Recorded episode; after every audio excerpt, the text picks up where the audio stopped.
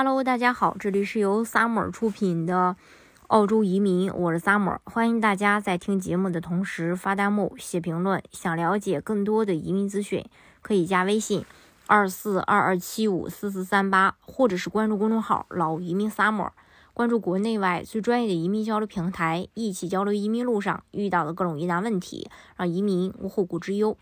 移民澳洲以后做什么职业比较高薪？哪些职业是澳洲的金饭碗？我们一起来看一下。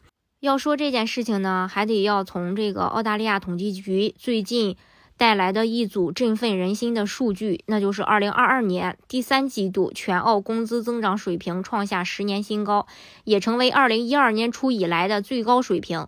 统计局的数据显示，环比工资增幅在第三季度达到了百分之一，而年化增长率也达到了百分之三点一，季度和年化增幅双双超出预期。澳洲就业市场的强劲和韧性也为澳联储继续加息奠定了基础。数据显示，受职业数量和行业体积影响。对本次工资增长贡献最大的职业分别来自医疗、社会福利以及科学技术服务行业，而工资增长比例最高的三大职业分别来自于零售、呃地产租赁及批发。相反，教育和培训行业的工资增长再次垫底，年化增幅仅为百分之二点二。另外两个增幅最小的职业分别来自公共行政百分之二，以及运输及物流百分之二点五。然后，澳洲十大高薪职业榜单也出炉了。然后，根据这个数据呢，主要是来自于《每日邮报》。目前，澳洲收入较高的十大职业，一个是外科医生。外科医生连续十二年位居榜首，平均工资是四十万六千零六十八澳元，比上一财年度的三十九万四千澳元略有提升。二是麻醉师，年薪呢是三十八万八千八百一十四澳元。澳洲有三千五百名麻醉师，他们的平均年薪从三十八万六千零六十五澳元上升到了三十八万八千八百一十四澳元。还有内科专家，年薪是三十一万零九百零三澳元，内科专家仍然排在第三位，但比十二个月前的收入上升了六千澳元。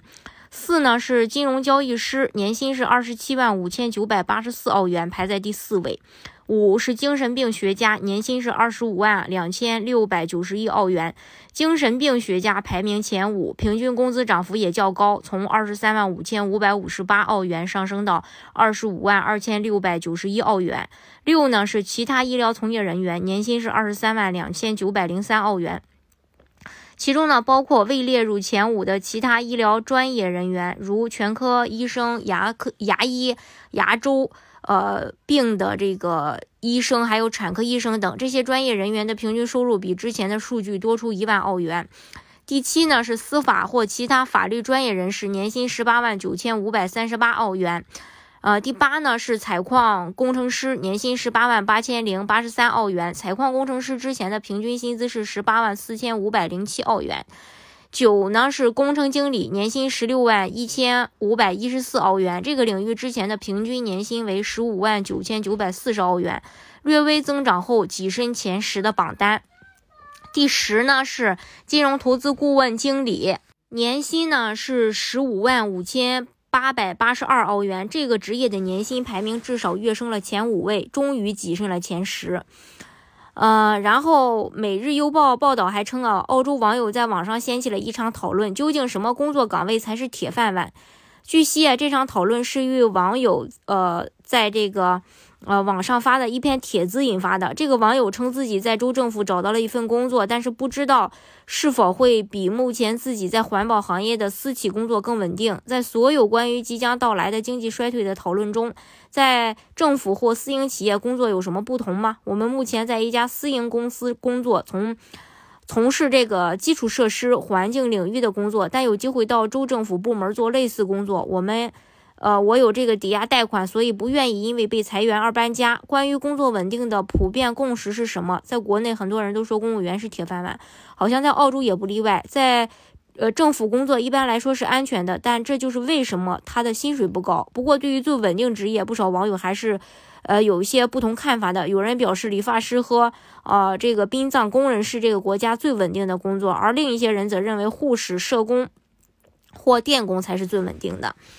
嗯，这是关于这一点。嗯，澳洲的话，呃，这个移民政策其实也有很多，大家可以根据自己的实际情况来选择最适合你的项目，拿到身份。